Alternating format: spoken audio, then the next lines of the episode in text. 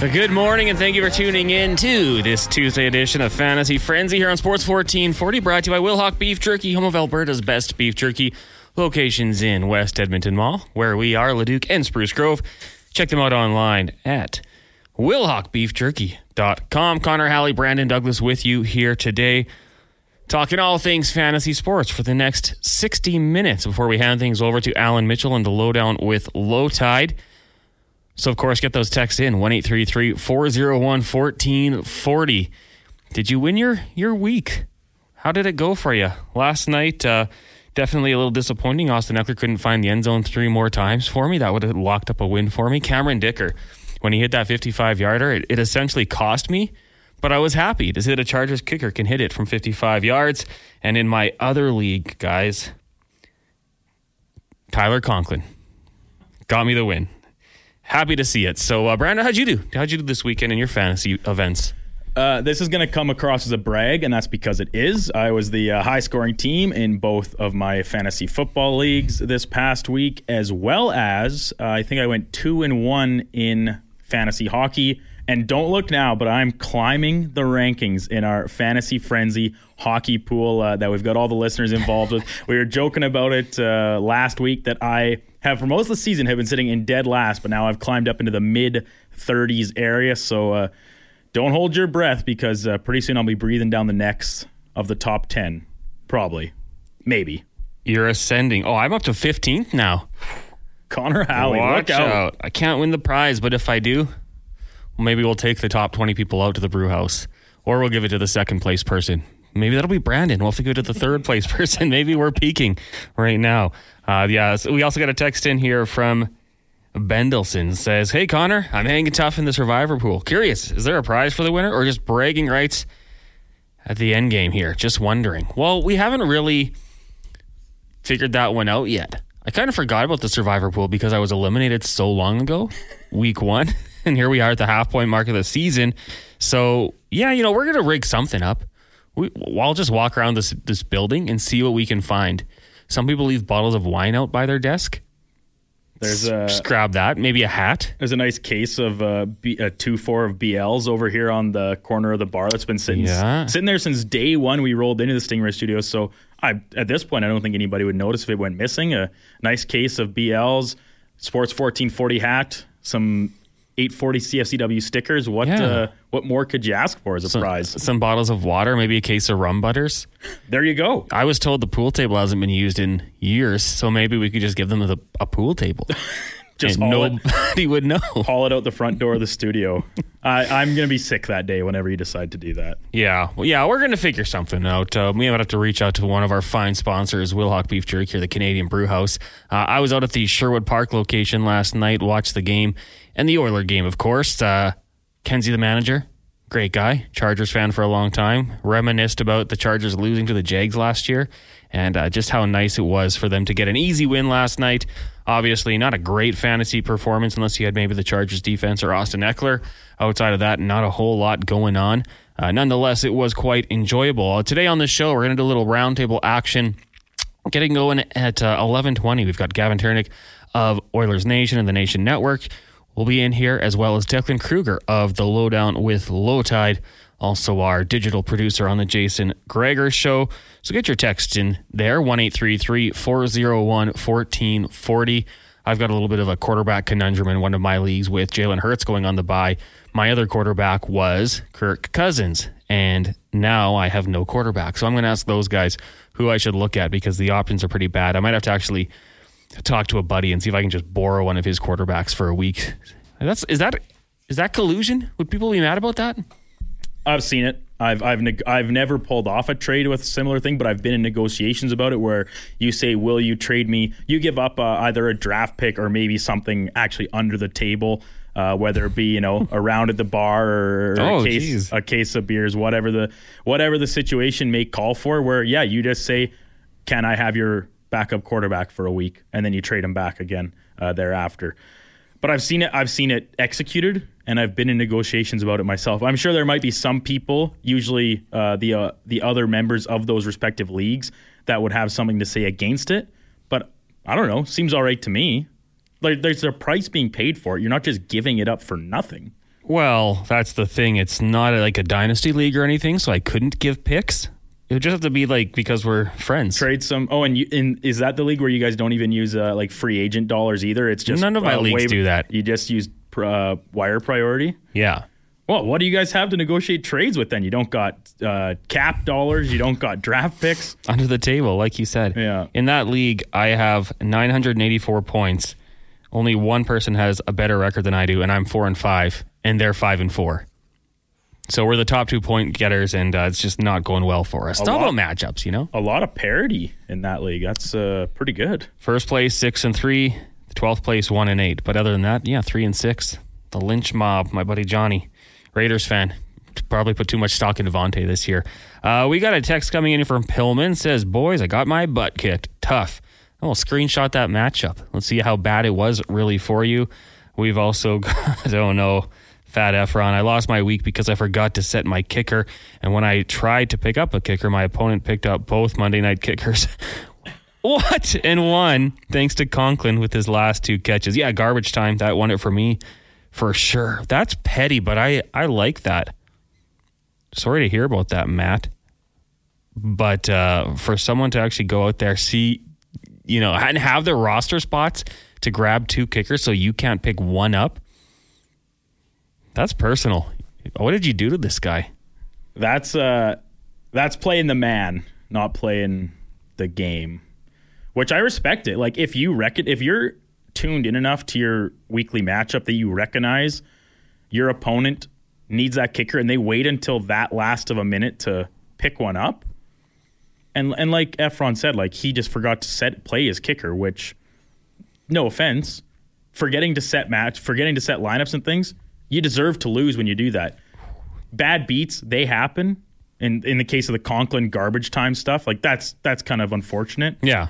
but if you forget to set your lineup I don't have a ton of sympathy for you I mean, I've done it. It's happened in the past. and I take my loss like a man I would be. I mean, that's like, sorry, Fat Efron, like low level awareness versus high level awareness. Like me seeing he forgot his kicker. I'm gonna go grab these two kickers. That opponent is, you know, running at 100% efficiency when it comes to awareness. Like that. That's heady stuff. It's a tough way to lose, but that is the way she goes. How about a hockey question coming in from Earlobe? Maybe we'll throw this one your way, Brandon. I don't know if you saw it, but he's in his standard dynasty hockey cap league. Would you trade Cody Glass for Frederick Gaudreau, Connor Timmins, and Hunter Shepard? Thanks, boys. Earlobe.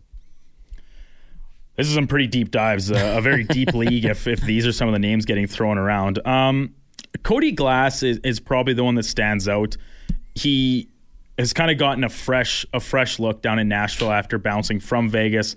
Uh, I mean, this was a guy that was a, a sixth overall pick uh, for Vegas, their first ever draft pick, and then you know moves around after the Nolan Patrick trade, and now he's in Nashville where he's kind of found himself a place. In terms of actual like fantasy hockey outlook, t- take your pick of any given fourth liner on a on a night to night basis. Long term, I'd probably say Freddie Gaudreau might have the most upside. Connor Timmins hasn't really fleshed out like probably people thought he would um, as a prospect, and if I'm not mistaken, part of the Darcy Kuemper trade that brought him to Colorado. So, yeah, I I think you can pretty much take your pick. Um, I'll be honest, Hunter Shepard. That name doesn't even ring a bell of where that guy's at in the league. But uh, but I think long term, if it, you're talking dynasty and the rosters are this deep, Freddie Gaudreau or Cody Glass, I think probably. But otherwise, just like add and drop on a week to week basis based on matchups for fourth liners because you're going to get the same type of production. Wait for a guy to get elevated. Like this is a bad example because of the results of last night's game, but when teams are putting lines in a blender and you have a fourth line guy that's on the waivers who might be playing on the top line for a game or two, go pick that guy up for a week and then drop him again the next. Hunter Shepard, 28 years old, plays one game in the NHL this year for the Capitals. Before that, though, East Coast AHL. So he would be like a late bloomer. Ye- Whoa, yeah. That And, league is uh, deep. If if that guy's seriously on your radar, how many people are playing in this league and how big are your rosters? That's insane. You're thinking about picking up a guy who has played one game in the NHL at 28 years old? Does does Earlobe have some sort of scouting report on this guy that I is just like the rest of the hockey world's not privy to? It's like a 32 team league. like you're running it like a real team. Yeah, like you got four, four rolling four lines, all 32 uh, teams. That is insane. But so yeah, I'd maybe steer clear of Hunter Shepard.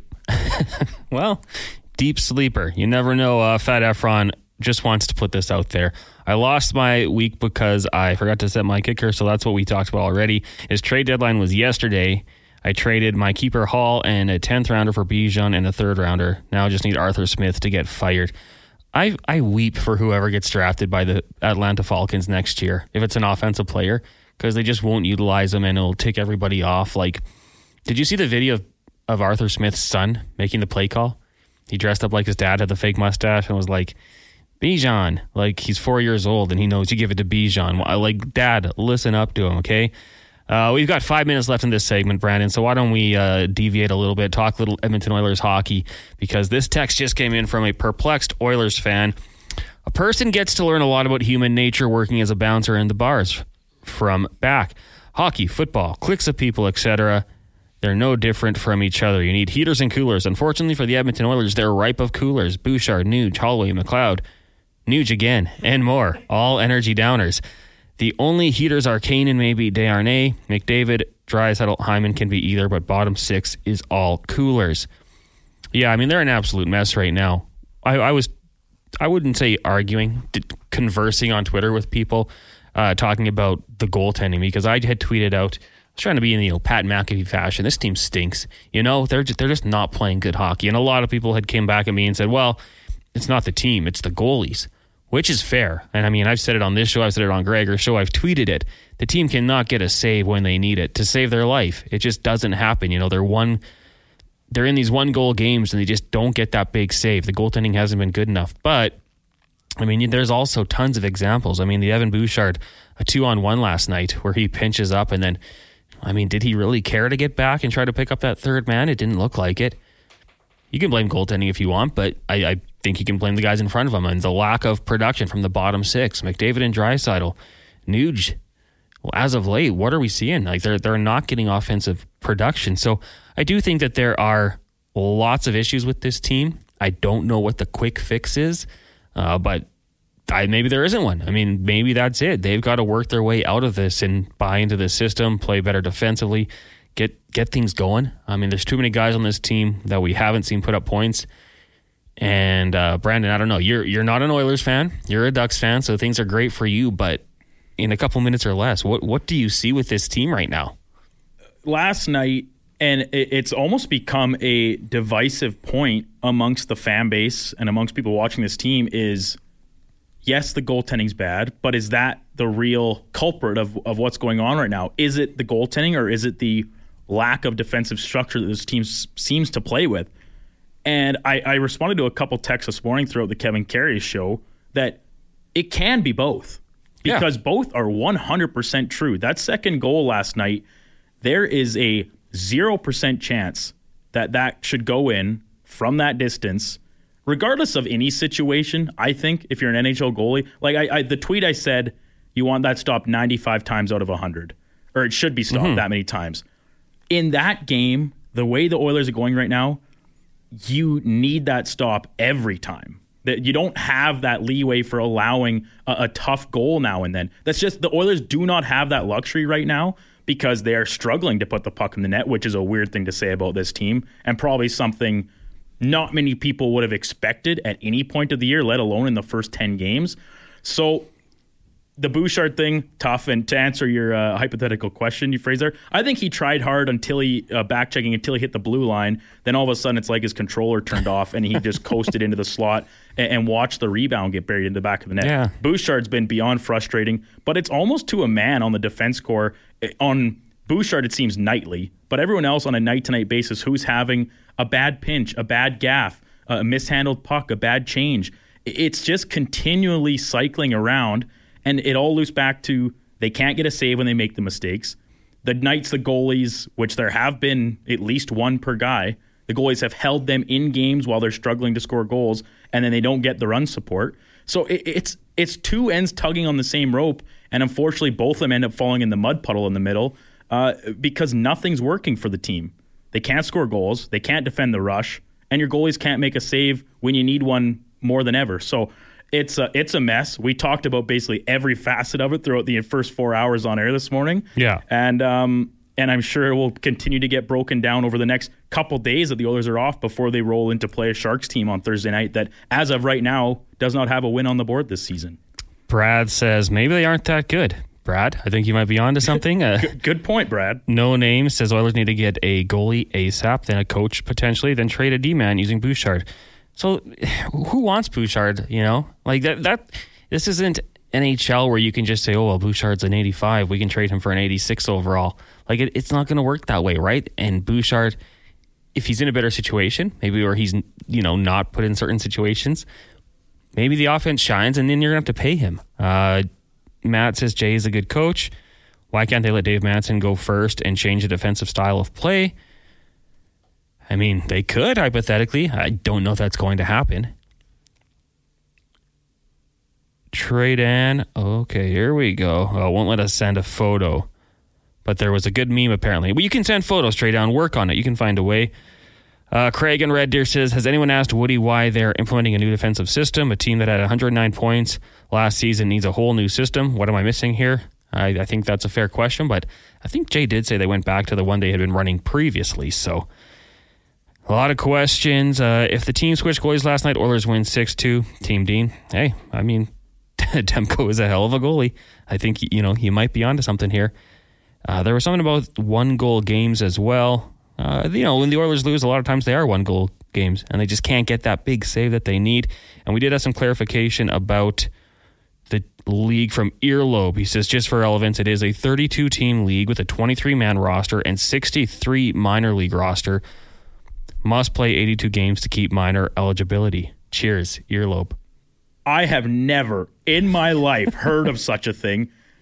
First of all, props to you for giving that much dedication to like a fantasy hockey team.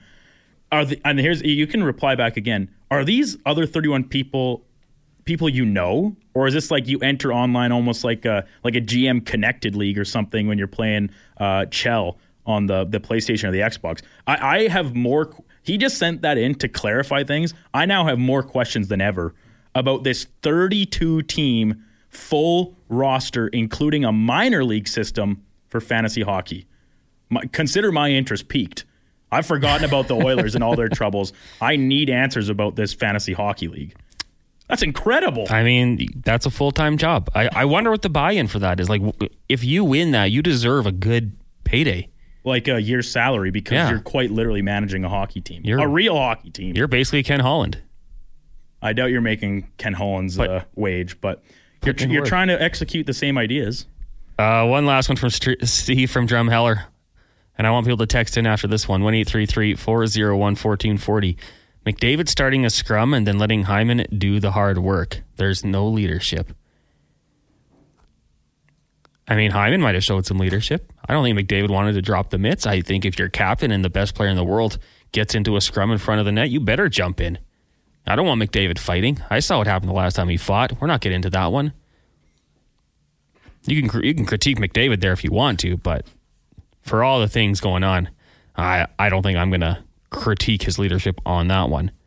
But let's take a break. When we come back, we'll do a little roundtable talk some NFL football. Keep those texts coming in, though. We can chime in on the Oilers as well. 1 401 1440. Connor Halley, Brandon Douglas with you here. It is Fantasy Frenzy on Sports 1440, brought to you by Wilhauk Beef Jerky. 1123, it is Fantasy Frenzy here on Sports 1440. Connor Halley, Brandon Douglas with you, brought to you by Wilhauk Beef Jerky, home of Alberta's best beef jerky. Check them out online at wilhaukbeefjerky.com. Uh, we are going to get to our little Fantasy Frenzy Roundtable, brought to you by the Canadian Brew House. You can join Connor Halley and Brandon Douglas at the CBH Mondays and Thursdays. You can also go there on Sunday Night Football for your chance to win awesome game day prizes and qualify for a chance to win a trip or two to the Super Bowl in Las Vegas. I was out at Sherwood Park last night. Great crowd watching the uh, Chargers just beat up on the Jets. Just uh, an absolute powerhouse. And then the Oilers lose to the Canucks uh, later on. But the vibes were still great out of the CBH. Brandon, uh, Thursday, I, I always put you on the spot here. Do you know where you will be this Thursday? This Thursday, I think I am. No, where was I last week? Jensen Lakes. Got Ice House coming up. Oh, Spruce Grove. Spruce Grove. That's I remembered it was another bit of a trek, but I'm looking forward to it. Maybe go get a milkshake before heading over from Yeah. I can't remember the name of the place that brought us the milkshakes a couple weeks back, but they were super Jack's. Jack's, Jack's Jack's driving. They man, those were good. So uh, gonna go grab a milkshake, then dip over to the brew house, some football, some uh, another Oilers game night for me as all well at the same time. Maybe watch them uh, beat up on the Sharks. Fingers, Pan- fingers crossed. Panthers, Bears, Sharks, Oilers. Oh baby, It's game day. battle of the Goliaths Our across guests, all the leagues. our guests weren't even on yet, but they already had the answers, knowing Jack's driving. We've got Gavin Turinek of Oilers Nation and the Nation Network, and then we've got Declan Krueger from right here, the Sports 1440 Studios, part of the Lowdown with Lowetide, as well as the Jason Gregor Show. Good morning, guys. How you doing? Morning, morning. Doing good, uh, other than the Cowboys game on Sunday, but it was a close one. Obviously, right near the end, but didn't get the win. Neither of my fantasy leagues either, but we're still here. We're loving it. our- So it was a tough one. It was a tough Sunday. Great, It was a tough. Sunday for sure. Well, Doing Connor, I, okay. Just, I, I don't mean to interrupt, but I think me and you have a little bit of a uh, different definition of the word powerhouse when we talk about football teams. If you're tossing that one out for the Chargers, happy you guys got the W, but See those results? might, might need to pump the brakes. well, little we bit. saw what Zach Wilson did against the Chiefs. It's true. Chargers just neutralized Zach him. Wilson's playing better. Like he like yeah, yeah. he had been playing. He's better. still got some Zach Wilson. He's in still him. not a good quarterback, but he had yeah, he's still Zach Wilson. He's still got that Zach Wilson in him, but he had been playing better and he'd been he'd been at least looking competent. You know, Did you guys see that Aaron Rodgers saying he's a few weeks away? I don't know how much I buy into that. When Derwin James kind of dapped him up at the end of the game, said, "When are you coming back?" He said, "A few weeks." A few weeks. Uh, he was on the ayahuasca or something because he is not a few weeks away. You yeah, don't- no you're not a kidding. few I, weeks I away when read that today, your and I'm like, "There's no way." Yep. It would be something to see if he came back, though. Like that, I, I'm rooting for it. How long would he last when he came back? You know, Maybe five snaps this time. it could be five. Yeah, It was four last time. maybe complete Yeah. a pass in a Jets uniform and Yeah. then go down. That would be nice. the first play action, he's out behind the barn. Like that ankle cannot hold up with mobility in the pocket. Yeah, certainly, certainly. Okay, uh, we'll talk a little NFL here. Just want to get into the inbox. Uh, the questions coming in, and it's it's not always good. Uh, very quickly, how does Holland have a job? How does Schwartz have a job? Oilers fans. Not exactly loving it right now. Gavin, uh, you do work with Oilers Nation. You do some Oilers Nation after dark. I do. You've witnessed it. Uh, I did post game shows for about a decade in the dark, uh, dark decade. And what was the vibes like last night? Is it panic? Is it blame on one particular It's straight position? panic in the chat. Everyone is loving chaos in the chat. It's it's all negative, but at this point, like, what can you really say to that? It's like, yeah, fair enough. It, it is complete chaos right now in Edmonton, and everyone knows it.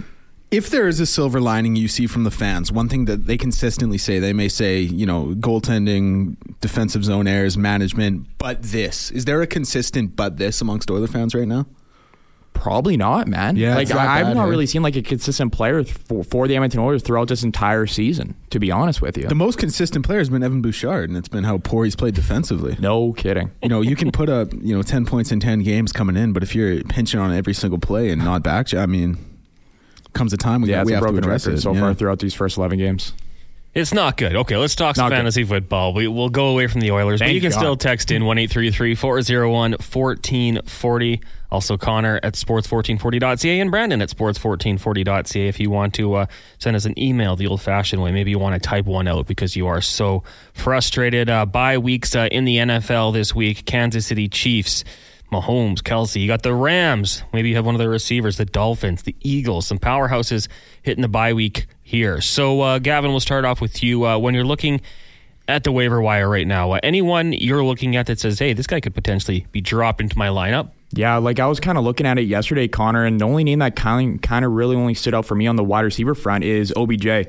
He's a second re- uh, leading receiver for the Baltimore Ravens last week, and he's only owned in 25% of leagues right now. So I might be taking a run at OBJ. No one else is really jumping out at me right right at this moment. Declan, what do you got? I agree. It's the time of the year where you know what everyone is. You know what players Definitely. are. You know how they're going to produce. You might hit a lightning in the bottle moment with someone here and there, but for the most part, the production is steady or not steady. You know what you're going to get. So I think if you can find a guy like OBJ that Gavin mentioned, I think that could be a good spot pickup. But but like I said, I revert. I think you know what everyone is at this point, and I'm I'm in the position very fortunate. I have Travis Kelce in my tight end spot. He has a bye this week, of course. I'm looking at Taysom Hill. My hope is that he gets in the game at quarterback. Four tutties, not a big deal that's where I have to go because with Travis Kelce out, he's such a dynamic tight end. You can't hope to make up for that any anywhere you're going to pick up a tight end on the waiver. You just have to hope someone you can bring in can be at least serviceable. That's what I'm hoping for with Taysom Hill.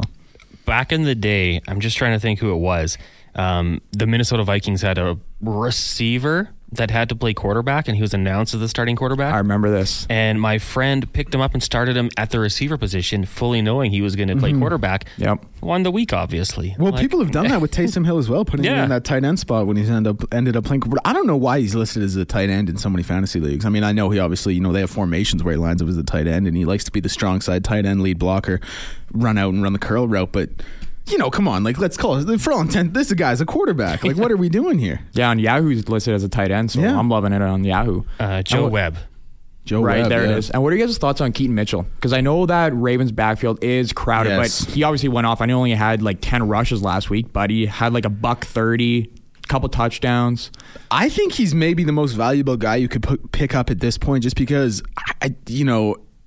The, the Ravens, it's by committee, but I don't think there's a guy outside of J.K. Dobbins who's obviously injured. I don't think there's a guy who's a star studded number one back. I don't know if Keaton Mitchell's going to be that guy ever, but I certainly think he has more potential than any of the other guys in that backfield. He right showed now. some burst too. He did. He's got speed, man. He's got wheels. Like he can hit the hole and go.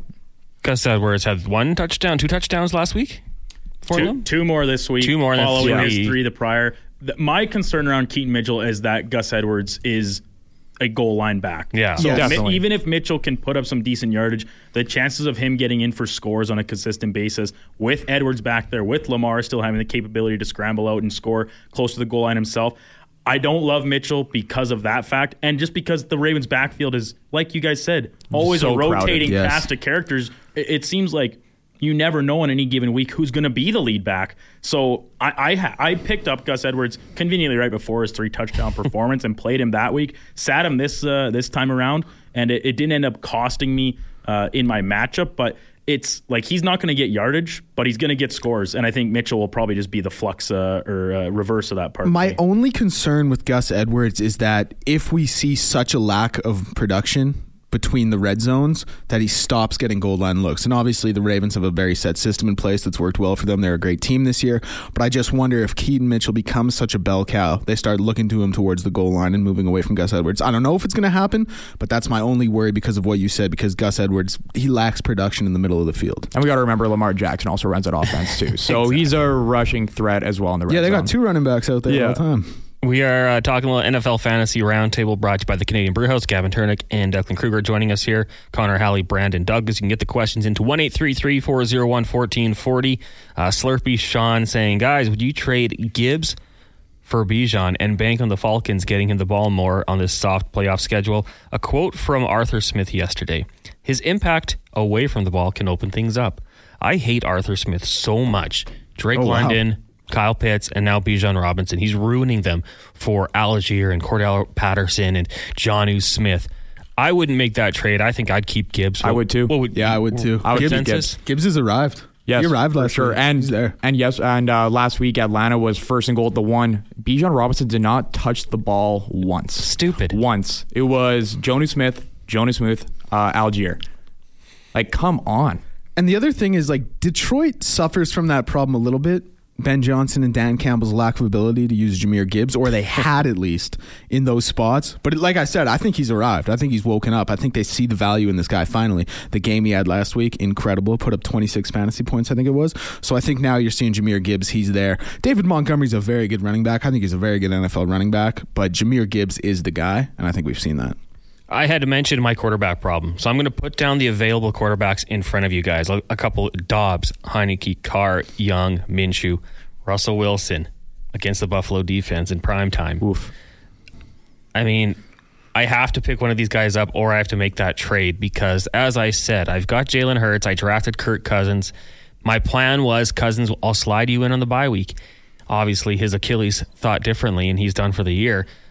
It's not a good look for me, and it's a big week. Uh, what are you guys thinking? Because I, I almost thought like you know Joe Burrow did okay against that Yeah. Bills secondary. Maybe maybe Russ can throw a couple. He'll throw his picks, but maybe he'll throw a couple garbage touchdowns. I see a few guys there, and I'm thinking like it might be better off to go without a quarterback because these guys can end up with negative points. But no, I think Taylor Heinicke's a good quarterback. I don't know if I'm picking him up for a fantasy perspective. I think Russell Wilson is your best bet. I think he's been better this year. He's I use this word so much, I'm starting to sound like a broken record, but it's so apt for so many situations. He's serviceable. He may not be the Russell Wilson we came to know and love and expect in Seattle, but he can at least move the ball. He can get the ball in the end zone. He's not going to be what he was six, five years ago, whatever it may be, but he can at least get you a consistent enough performance week in, week out to have value at that spot. Yeah, and you mentioned Heinicke. I'd probably go with Heinicke in the spot. He has a great matchup against the Arizona Cardinals, who's given up the 10th most fantasy points to quarterbacks. And Heinicke in his first two starts is averaging 15 fantasy points per week. So again, I like the matchup. Heinicke, you know where you're gonna get. You're gonna get that 15. You're gonna get that 15 point range. So I'm probably going with Taylor Heinicke. Because Heinicke's a baller too. Like He he, ain't afraid to he ain't afraid to sling it. No. like he'll sling that ball. Not he'll one take bit. shots. So I'm not mad at that at all. It's, it was between those two guys for me. So I'm glad you went Heinicke. That's, uh, I mean, we've seen it in the past with Heinicke, right? So certainly uh, good to know. And I'm hoping nobody in my league is listening and like, I'm going to Pick up both. Well, you did you hear our, our last yeah, segment? the, yeah, the kicker dilemma. Someone left their kicker open, Mm-hmm. and his opponent went and grabbed uh, who's uh, whoever the Jets kicker is, and Cameron Dicker. So he couldn't pick up a kicker on Monday. Then Wow. lost. That's crazy. That's fantasy football for you. That's heady. Let me Major ask you props, this. though. Yeah, absolutely. That's good game. That's that's Bill Belichick IQ right there. Did we sway you, Connor? Are you going to go with either of those two options? I think so. Okay. But I might I might have to make a phone call or a text Of to one of the buddies and I be like, hey, one too. week, you know, maybe we just swap them. Well, Brandon, let me throw it to you. Do you have a tiebreaker between those two, or are you going you going different direction entirely? Uh, it, it's funny because it actually completely aligns with this text that just came in. Is Josh Dobbs not a better option with Jefferson coming back? I don't think it's confirmed that Justin Jefferson is Yeah, going status to. is still unclear. He is. Uh, he's available to be activated now. He's served his mandatory time on the IR. Um, but if Jefferson is back, I think Josh Dobbs. Yes, this past weekend it was amazing what he did. Is it like can he replicate that? I don't think so. But he. We talked about it extensively yesterday. This is a literal rocket scientist. If there's anybody that can actually learn a playbook in this short of a time period, and then you get back who I still believe is the best wide receiver in the NFL. Sorry, Tyreek Hill. You get him back in the fold. You have TJ Hockenson. You've got a couple running backs there that have shown medium levels of success depending on a week to week basis. I don't hate Josh Dobbs. He had a couple good games with Arizona earlier this season with a much slimmer cast than what he's now going to be dealing with. Because even if Jefferson isn't back, Jordan Addison, He's Yeah. emerged onto the scene. Um, KJ Osborne, I certainly don't think is likely to play after uh, He that, shouldn't be. that Yeah, concussion that shouldn't he be. suffered. Uh, but another pause, like if you're really hard up on the waiver wire, like Brandon Powell, he could be in line to see more reps in the Minnesota offense if Jefferson does not come back. So if I had to pick of those options you gave out, I think I would lean Wilson over Heinicke, even though the matchup isn't as good. But I actually think Josh Dobbs should be more seriously considered for you too. So Did you guys hear Dobbs' nickname? no. The Passtronaut? Oh my god. Like that guy hit the lottery I like it. twice. NFL quarterback and rocket scientist. Yeah. His parents must be so proud. Yeah. Like I, I, was, I was a high school cornerback with like a 78 in Chem 30. You know what I mean? And Yeah, this you and me guy's a- both. this I- guy's I was a, a yeah, this Yeah. guy's a rocket scientist. Well, who playing was your NFL science quarterback. teacher in junior high? Uh, the Oilers goalie coach Dustin Schwartz. So I actually you're got not an- good at science. I actually got an and- 86 in Chem 30, but it, it was it was better for the segment if I said I got a 78. But I can't have people texting and saying I'm dumb, so I, Yeah. had, to, I had to qualify that. Hey man, that's showbiz. Uh, Gavin, give me uh, give me a little rundown on big screen sports.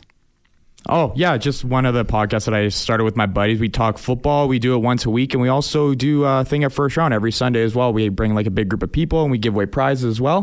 But yeah, it's like a weekly football podcast that we do weekly. And Declan, can you tell us what's coming up on the lowdown with Lowetide today? Absolutely. So, of course, Talk of the Town is going to be the Oilers. We're going to cover that for about uh, a good 40 minutes there before we get into our first guest. Mike Ganter of the Toronto Sun. He's going to be coming on to talk some Raptors and notably Scotty Barnes' hot, hot start. You talk about the third year leap. This guy's experiencing it right now. He looks like one of the top 15 players in the league. He's going to be on with us. Connor Hood, the sports information director for the uh, University of Alberta Golden Bears. He's going to be coming on to talk about uh, talk about the Golden Bears ahead of the Hardy Cup this Saturday. There's a lot going on for the Bears and Panthers. Oh man, there is great time to be a Bears and Panthers fan because they're playing phenomenal. So he's going to be on. And then Daniel Nugent Bowman of the Athletic, of course, is going to be on to talk Oilers with us as well. So yeah, it's a loaded show. I might get a word in. So if you like hearing what I have to say, tune in. But uh, yeah, we're going to be on at twelve. Beautiful. All right, guys. Well, thanks for coming in. Yeah, thanks, Con. Yeah, thank you so much for having me. It's always uh, it's always fun. Sorry, I kind of talk over you the whole time, but got That's a lot okay. to say. That's okay. what can I say? That is my life. Declan Krueger, Gavin Turinek joining us here on Fantasy Frenzy on Sports 1440. Uh, we'll come back and more into the uh, the text we've got coming in 1 401 1440. That was the roundtable brought to you by the Canadian Brew House, sending you to the Super Bowl. Uh, we'll be back right after this. Welcome back to Fantasy Frenzy here on Sports 1440. Connor Halley, Brandon Douglas with you. The show brought to you by Wilhauk Beef Jerky, home of Alberta's best beef jerky. Locations in Leduc, Spruce Grove, and West Edmonton Mall. You can check them out online at wilhaukbeefjerky.com. 1 1440 is the number if you want to text in to the conversation. Uh, we got a one in from BB saying, I'm going with Heineken. I think you meant Heinicke, but I like that autocorrect. I used to tell people if you ever see me at the bar drinking a Heineken, send me home. I've gone too far. I, I, there was a point in the night when the Heineken started tasting good, and that's when I needed to get home. Uh, we've got perplexed Oilers fan here. The best goalie we've had in years was Mike Smith, and I don't think our goalie coach taught him much at his 40 years of age. I think the goalie coach is an easy fix to move out. It's not like we've had great outcomes with him so far. Am I wrong? I mean, Gregor's dug into that multiple times, and you know, given given the numbers and everything like that, yeah, at some point the players just need to play better. It, I don't know what the deal is if they will make the move with Dustin Schwartz. I don't know if making that move in season, all of a sudden someone else comes in here and just corrects the problems automatically. Does it help the guys play better in front of them? Does it help the the bad pinches at the opposing blue line. I mean, I will agree with you. The goalie's got to make the save. So if the goalie coach move is going to make that happen, then I'm all for it. But I just don't know if the goalie coach change would make an immediate impact. Brandon, I don't, I don't know. What do you think? No, the, the, your final thought there is exactly. Um, it resonates with with my line of thinking here. Is that what what do you think as a Oilers fan, listeners, that changing goalie coaches right now will accomplish in terms of tangible results. Because we talked about it extensively this morning with Grant Fuhr, our Tuesday co host on the Kevin Karius show. Most of the time, the goalie coach is there as a mental support. There are a few technical things I'm sure they work on on a day to day basis in the practice rink, but like, do you think that bringing in a different goalie coach, and if so, like who who's out there what what who are good goalie coaches. They're not names that uh, tend to usually get a lot of uh, traction in the media. I know sean burke has had a pretty uh, successful um, track record with that down in yeah. arizona. But like outside of that can anybody name me one other goalie coach currently in the league? Like francois allaire he's long gone. I don't think his style of play really fits the modern day nhl anymore. Um, so so yeah the point being i'm not against making a change for the sake of making a change, maybe. But like, what do you realistically think the impact of changing the goalie coach right now will actually be? Do you think he's going to come in and all of a sudden say, "Hey, I want, I'm going to completely change how you guys play"? If anything, that could have more negative effects because now the goaltenders, if that were to happen, the goaltenders are kind of between two lines of thought about how to play their position, whether it be uh, technically a mental approach, whatever. I, I, think Grant said it best this morning. Grant Fuhr, Hockey Hall of Famer, ever heard of him? When he said, "You just like you need to stop thinking," and that's a confidence thing. When your confidence isn't there as a goaltender, you think like when the like look at the third goal last night, point shot partially blocked in front Boeser deposits into the open cage on the rebound. Not technically a rebound because it never found the, the goaltender. But Skinner is moving way too aggressively out to his right where he thinks the shot is going. It, where the original shot was going to miss the net. And Skinner's sliding out way too far to his right to make the save where he thinks it's going. Now he's well out of position for the rebound that's laying there in the slot. It, it, it's just, it's, it's, you're overthinking it. And maybe that comes back to the pressure from the exterior, which is on the whole team, not just on the goalies but now on the goalies, it's magnified. We talk about it. You need a save. If the goalie's thinking about that instead of just playing the game, you've already lost as the goal, like in a one on one situation with a shooter, two on one, whatever the case.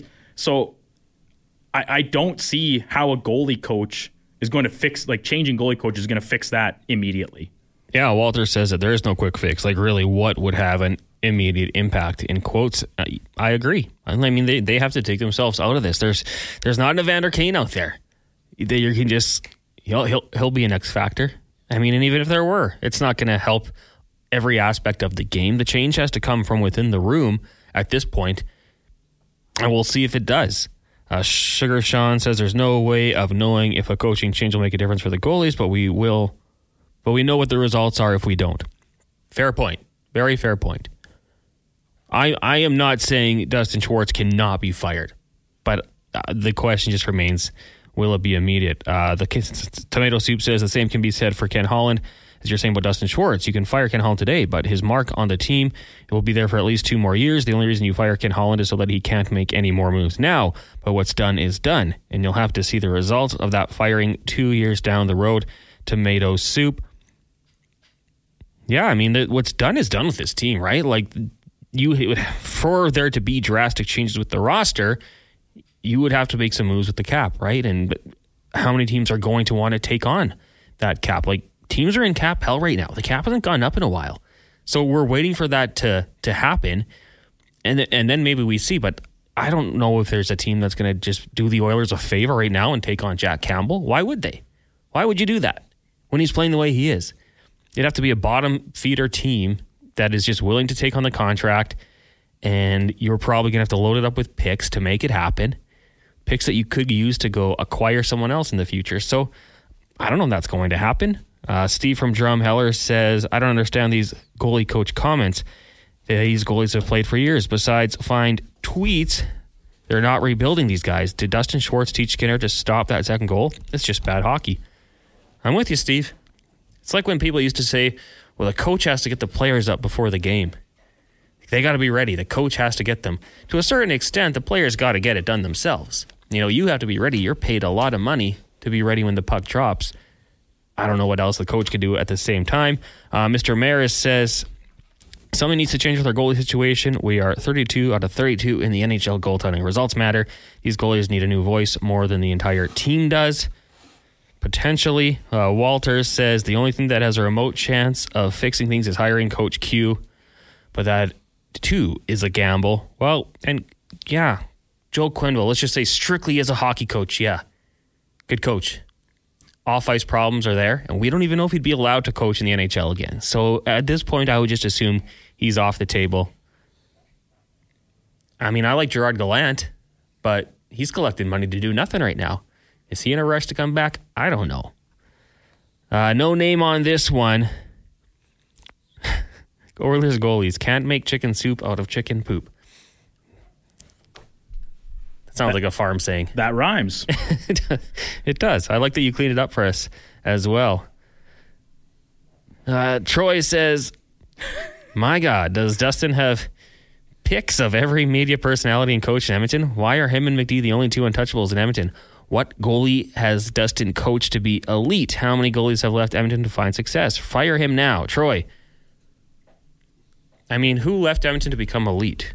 Cam Talbot? No. Devan Dubnyk? Well, he had a stopover in Arizona. Where we loop back to the Sean Burke conversation. Sean Burke, great coach, um, no doubt. A, a, great, great goalie coach uh, by all accounts. But I think Sean Burke still has aspirations of climbing higher on a uh, team's management um, tier than just being a goalie coach or a goalie consultant. I think he still would like to be a general manager at some point and just taking another goalie coach job. Like this is purely hypothetical. I, I don't think that's necessarily on his radar. But who who has left Edmonton and found success? Who who are you talking about, Troy? Give me some names. Ilya Bryzgalov? No. no. Al Loti sitting right beside me. Goalies to leave Edmonton that have found success. Uh, Where's my mic? Laurent Brossoit. Your mic's on right now. Okay. So you're good. So LB, success to a certain extent, but well, not Todd a starting goalie. Todd McLellan never played him after. I think they played two games after he stunk out the joint on a Saturday night. The Oilers won against Calgary. He was terrible, uh, but young goalies have great and bad nights. Stuart Skinner's an example of that. You can't give up on him. Goalies are voodoo, but if you've played well as Skinner did a year ago, he'll play well again. The goaltending is poor. There's no doubt about it. But you know what? You know what else is poor? Evan Bouchard and Connor McDavid the other night uh, were back on a, I'm going to say it was a three on three.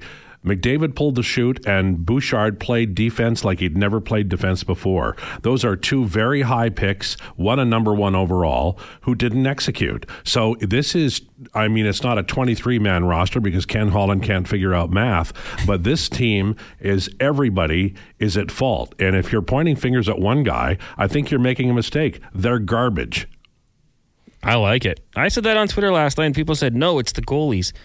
Well, Their stars aren't scoring. Their bottom six isn't scoring. They're playing terrible defense as a group. 31, 31st in shooting percentage, 32nd in save percentage. I think there's a problem. Oh my goodness! Well, the lowdown with Lowetide is going to be fantastic. yeah, I'm. I'm in a bit of a pissy mood today. I can see so. it. I can see it. You you sit back, relax, nurse that coffee, uh, I, and you know what? It's it's just a, a lot of people frustrated, as you should be. Again, Troy. Neither of us are saying you don't fire Schwartz. We're just saying, is it going to impact the team immediately? I don't know. Or I don't think there's a guarantee to say it would. I think they got to figure this stuff out from inside the room. Uh, coming up today on the Jason Gregor Show, I want to let you know after the low- lowdown with Lowetide of Dave McCarthy of Sirius XM, also Mike Kelly from NHL Network and Sports Logic. We'll see what the analytics say about the Edmonton Oilers hockey team so far this year. Paul Sir will swing by to talk some hoops. We've got Jason Strudwick on the program at 420 he'll be fired up today. He lost he lost his quarterback Daniel Jones, and now he has to see his former team struggle in this fashion. Struddy will be uh, he's going to need your support. So let's all uh, support Struddy and tune in and send him some positive vibes during the show. Mark Spector at five, Derek Van Diest from NHL.com at five twenty as well. Troy says, so a great coach made Dubnyk elite and Dustin couldn't. So what value does Dustin bring? Oh man, we got to go back and look at who the goalie coach was at Devan Dubnyk's time. I don't know if it was Schwartz, but we'll take a look and see. Uh, man, Schwartz is getting the heat. Oh, hello, Tide. Have a fun show today. You're going to have a lot of texts coming in regarding the Edmonton Oilers, and I know you'll knock it out of the park. Uh, big thank you to our sponsors, Wilhauk Beef Jerky and the Canadian Brew House. Speaking of Wilhauk Beef Jerky, let's get to an update with Brandon Douglas. Brought to you by Wilhauk, home of Alberta's best beef jerky locations in Leduc, Spruce Grove, and West Edmonton Mall. WilhaukBeefJerky.com. Here's the Duke.